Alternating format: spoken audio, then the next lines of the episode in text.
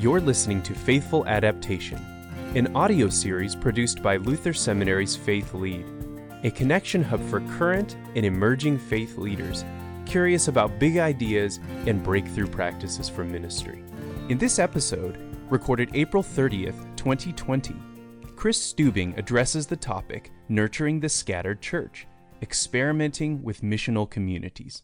It's good to meet um, those who uh, I'm just meeting digitally here today. So, yes, my name is Chris Stubing. I'm pastor at Christ the Servant Lutheran Church in Vadnais Heights, where I have been. Uh, it'll it's going on three years. It'll be three years in a couple months uh, that I've been here in a redevelopment setting. So, an official mission redevelopment of St. Paul Area Synod and ELCA. So, we've been in partnership with them. Uh, and it was about seven years ago that Christ the Servant was at a spot as a congregation. They'd been um, in very rapid uh, sort of decline and um, some conflict situations, and they voted to whether or not to close the church and sell the building, and they voted no, and then brought in an interim, and that interim uh, helped them kind of navigate whether they would continue or not, and and uh, ultimately discerned to go into redevelopment. And I found that there's a real sense of community focus, a neighborhood focused congregation, and uh, they benefit. We benefit from the community itself. Uh, there's not any other churches in this 13,000 member or uh, population uh, suburb of the cities there's a there's a small church that that is I I think it's kind of really more identifies with with a different suburb. So really, we're the only congregation in Vadnais Heights, uh, for the most part. You know, church with a building, and so the the whole the whole town, even though they're members of other congregations, uh, really look to Christ the Servant as, um, in some sense, a center of the community, and at least something that has been consistent. So I think we benefit from that just in terms of, um, you know, unlike perhaps where I served a church in, in an urban setting in, in um, South Minneapolis, and there was a Lutheran church with a big building and traditional ministries a mile away from each other, you know, very close proximity. And um, so here there's a real sense like the community needs and wants a congregation here. So with that, we have, you know, we found we haven't had to recreate the wheel in regards to having an imagination for outreach as a congregation in turn in, in, at least in terms of mission activity serving the community. And so really the name of the congregation is clear identity um, that gets put into practice. So uh, a lot of service projects um, and um, kind of a do-it-yourselfer congregation. It's a church that, that they they literally built their own building, and we have we have videos of the people who are up up on the up on the crane up at the top of the building putting the stuff there when they when they built their current sanctuary and and every bit of it is sort of like that so there is a real sense of of um, collaboration and we're, we're in this together of course um, the identity really has been what we do inside the building or what we do as a gathered community. So um, anyway, that that's what we've been on, and we've been doing a lot of dreaming, a lot of planning, a lot of leadership development, and we just put a new mission statement, vision statement, values uh, after a couple of years of assessment and preparation and conversations internally and externally, as is typical sort of of a of a redevelopment process and we just celebrated with the bishop visiting us in January, and and uh, we're like, here we go, and we're putting a long range plan together. And that long range plan um, didn't even get ink to paper, and a pandemic hit. So that's the rest of the story, I guess, that we'll talk about today. Um, but personally, I have um, married. We've been here since 2002. My wife and I. We have two kids. Um, that are in third grade and seventh grade, they, they're thriving because they have mom and dad at home. And we're getting a lot of family time, even though we're having to multitask with all of the working and schooling from home. And um, and I'm from San Antonio, Texas originally. So, and I've served in the St. Paul Area Synod and in another congregation, uh, Shepherd of the Valley and Apple Valley.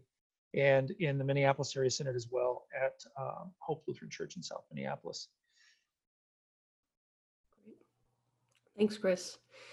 Um, I'm curious, um, first, if you could just sort of share a little bit about um, the the the culture of the church and how you've um, where you feel um, that that that that your ministry and your leadership has been integral in kind of helping shift the culture to a discipleship culture um, and possibly to where maybe the congregation itself sort of in the dna of the congregation already had you know already had those inclinations and maybe just talk about the the ways in which you've seen that shift leading up to leading up to this moment i think that uh, the congregation was was just uh, at a point of desperation on the one hand and I've spoken with other redevelopers about this. When congregations get to that point where you have no other options, um, and at least we're willing to try something. They've almost a sense of we've we've been to hell and back, and uh, you, you, know the uh, other stuff didn't didn't work. Maybe we'll be open to it, and that's not exclusively, of course, because we definitely have had a lot of a lot of baggage in terms of trust issues and things from conflict in the past. And, um, but I will say, surprisingly enough, and just uh, thankfully to God's work in the people, just the, the love and faithfulness of the people, that there really has been an openness to the pastoral office that's been surprising to me, given what they've been through.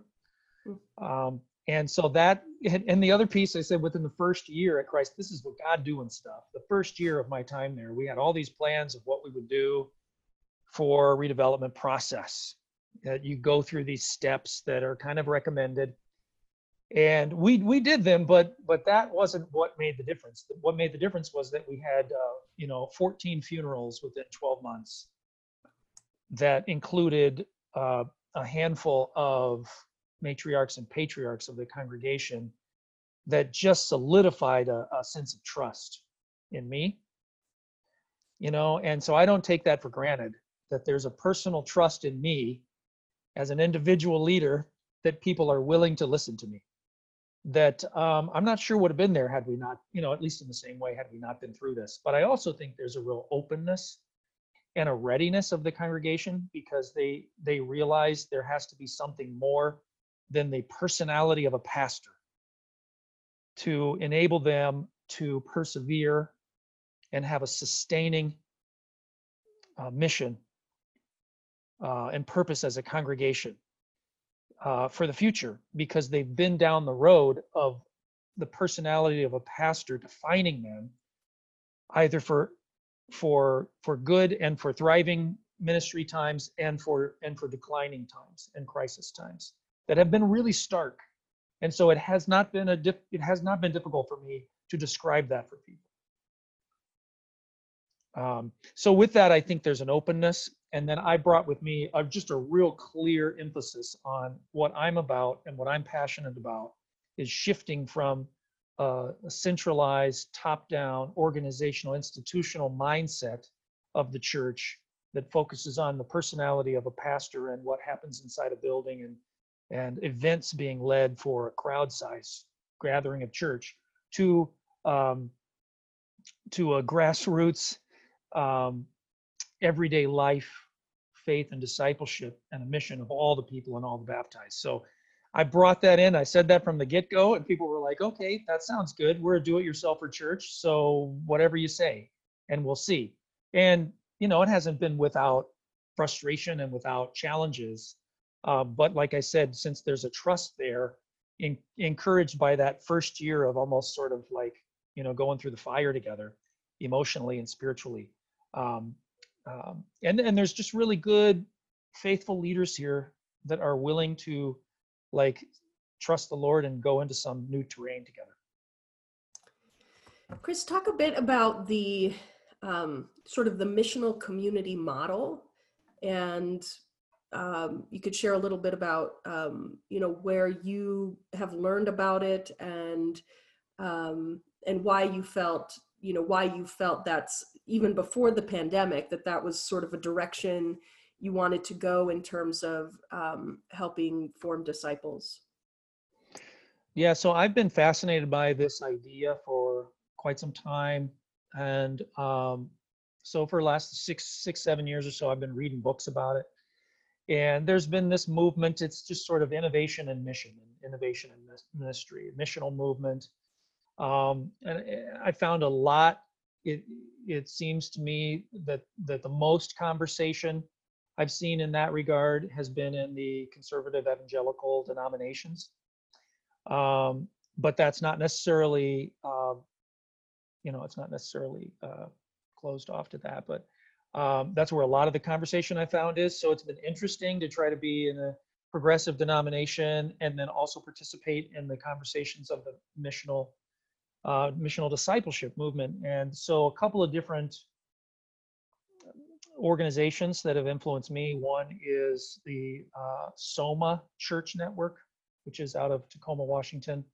And they focus on planting churches with a missional community model. I'll say more about that in a minute, as well as 3DM, which is a uh, uh, it's a coaching network really for churches um, growing a, a discipling culture and a, a, missionary culture in the 21st century. And so I've done a two-year learning community with 3DM, and um, and but before that was just reading a lot of books and watching a lot of things on YouTube and trying it out and failing over and over again. so um, and realizing, gosh, I need I need something more. I need more experience with this. So I went through that two-year uh, books there's uh, oh, I got some on my shelf up there, but um, 3DM has a, has a bunch of them. There's a book that describes missional communities as a movement by Reggie McNeal. It's called Missional Communities, I think is what the name of the book is. Um, and then there's uh, books by the Soma Church Network. Actually, I think it, I think they go by Saturate the World. Um, again, all of these coming from a, a more of a from a evangelical um, conservative church approach. On the other hand, what I find is that there's so much continuity with our our ecclesiology, and and yet not necessarily in in the practical application of it, but certainly in the theory of it. So uh, you can find them on 3DM. There's empowering missional disciples. There's a multiplying missional leaders leading missional communities, launching missional communities. Um, there's uh, those are from 3DM, and then um, there's quite a few others. One's called Total Church. Um, I saw that book, and um, that's, I guess, you know, theoretically my development. What was the other, second part of your question there, Katie? So just talk like what is a missional community Sure. So basically, the idea of a missional community is, it's a it's a name and a title, but it comes from the looking at the vision and the structure of the local church body that we see in the New Testament. And the, that the structure that created the foundational um, organizational structure for the church was based on the ancient and very common cultural unit of society of the extended family household. And so in the ancient world that we see in the New Testament, there's a there's a necessity of relationships that has a, a pre-existing relational network and multiple families living together in the same literal home but oftentimes not necessarily blood relation um, because out of necessity, right? It's people that work together and they had to survive, and so it's a subsistence dynamic, and that wasn't unique only to you know first century Palestine or something, but throughout the Roman world, and and um, so the word in Greek was oikos, household, and there was something to that dynamic and that size that was kind of like kindling for the the growth of the church that we see in Acts. and whenever whenever the spirit blew and you know you see people a whole household being baptized you know um, so the mindset around a missional community then is to look at this is what we saw in the ancient world and then now we see other cultures today where that's happening and you don't have to come up with some kind of a, of a model or a structure for it because it's just a part of the culture they didn't think about that in first century. Go we got to develop a missional community. No it was just a extended family household. It just was a part of the culture. In our culture, it's not, right? And for whatever reason, there may have been elements for that in the past, but living in an individual, individualistic, consumeristic culture, you know, isolated, nuclear family household mindset, we don't we don't have a culture that just supports this sort of extended family relationship network that uh, we sort of would take for granted. So we have to find a way to cultivate that almost to teach people how to do that again. And that's what a missional community really is. It's taking those ordinary things of life that would have been integrated into the life of just everyday ordinary people in the early church and you wouldn't have had a mindset that there was a separation between church and home so to speak because the church was the home and the church was 24 7, 168 hours a week because it was a part of everyday life. And so they did not have to try to translate it. But we do. So a missional community is a way of imagining okay, so how how do we teach people how to live as extended family household? Very practically speaking, it means a group size that's that's um, not what we're typically used to in the gathering, which is a crowd-sized group, maybe 70 plus because um, we see that size grouping in the New Testament. Or Jesus sends out the 70, so we think maybe there's a group of 70, or there's bigger crowds like thousands and thousands, of course. Um, and then there's the really small group of the three and the 12. But then we know that there was an extended family network that Jesus built around him that wasn't based on location and it was not based on biology. And so um, we see this being what Jesus formed and taught all of his followers to form. And so I was just reading to my daughter last night. I have her trying to read the Bible for the first time, and we were reading Mark chapter 3. And at the end of Mark chapter 3, all of these people, these crowds are coming to Jesus, and, and then his family come to him and they're like, Don't let these crowds tear you apart, Jesus. And uh, he's and they're like, Your family's at the door knocking. You need to go. And he says, My family, uh, my mother and brother and sisters are those who do the will of God. You're looking at them. It's the family that we're creating. It's a spiritual family on mission for the gospel. So that's what we're trying to do with these missional communities. Practically speaking, they're groups of 20 to 40 in size. And um, there's no necessary, there's no science to it necessarily. And um, but it's it's basically trying to find a sweet spot. What we call what we say is um, they're small enough to care and large enough to dare. And so, um, like I, I mentioned before, I mean, Katie knows this, we had this long range plan in place. We had one pilot missional community started with our youth. And uh, we had the luxury, can you imagine this, that we could actually get together in someone's home and eat a meal together. It's a luxury today. Uh, so now we have to try other stuff, like uh, everything possible. But uh, just to sort of launch that next part of the conversation, maybe, is what we did was we had this plan in place to launch more missional communities. And we thought incrementally over the next two years, we would launch several missional communities based on this model.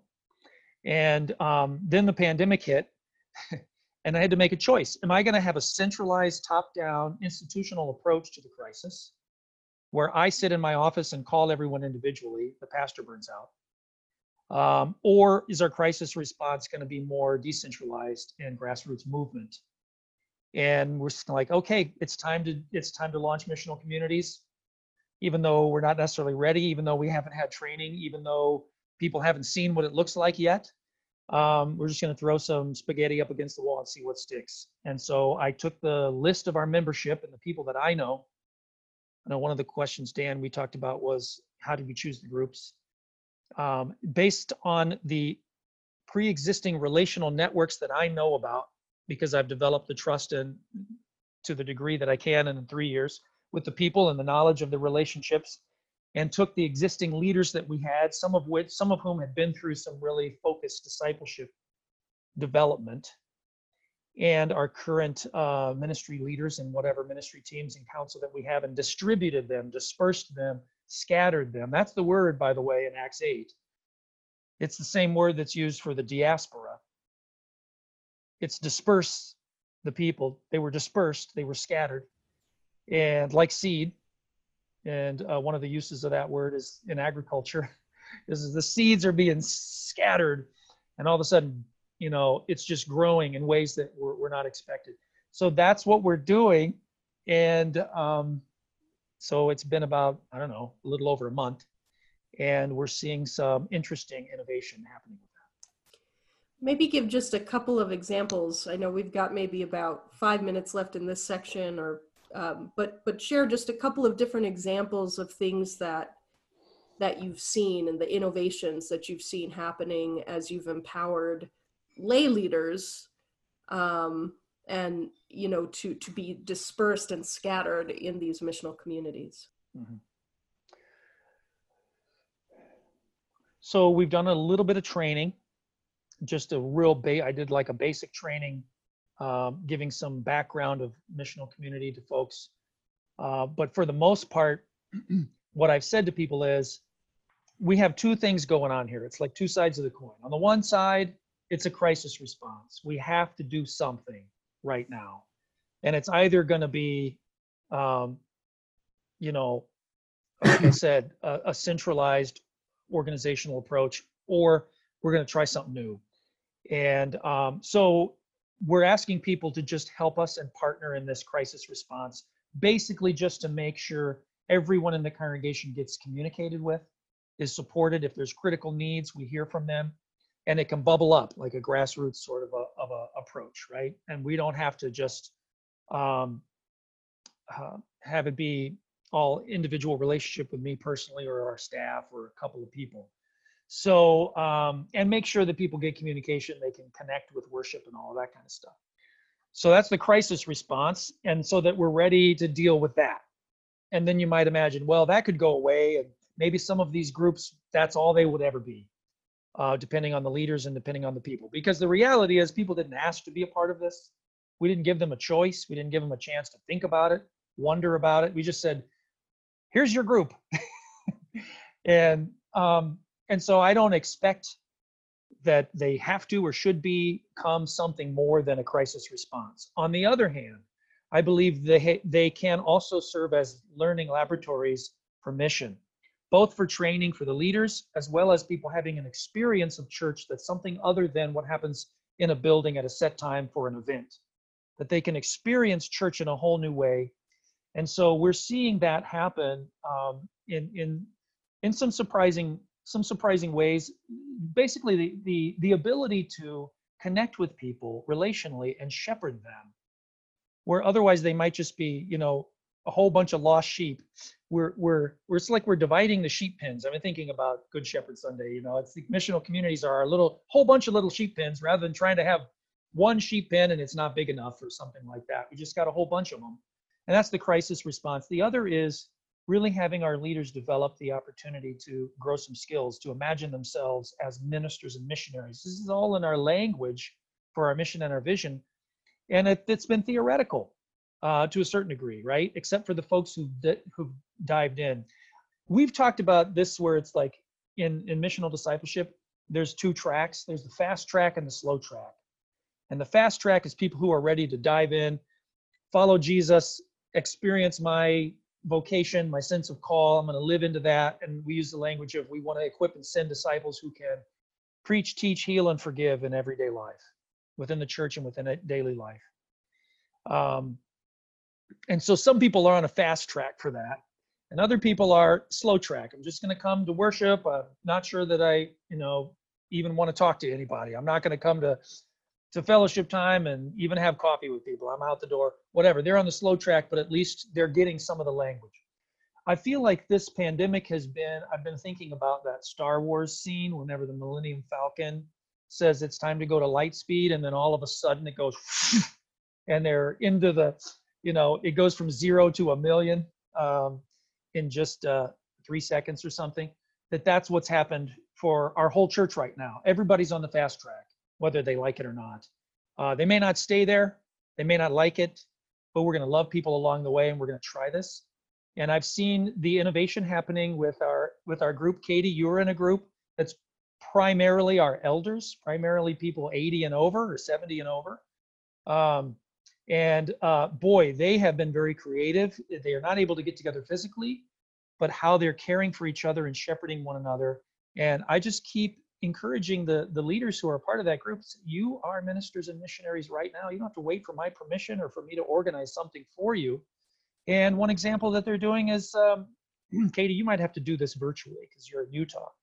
But uh, there's a 95 year old lady who hugs everyone every single week when they come in the door. She can't do that right now, and it's her birthday on Sunday. Her name is Katie, too. And so they're going to do a drive by birthday uh, for her on Sunday. Uh, those kind of things that people are just organizing on their own. It's decentralized, it's empowering and sending them, go be the church now. The other is our youth missional community. That's kind of really interesting. Um, we, they, they have been going. I was helping them, leading them but I just empowered them and said, you keep doing this.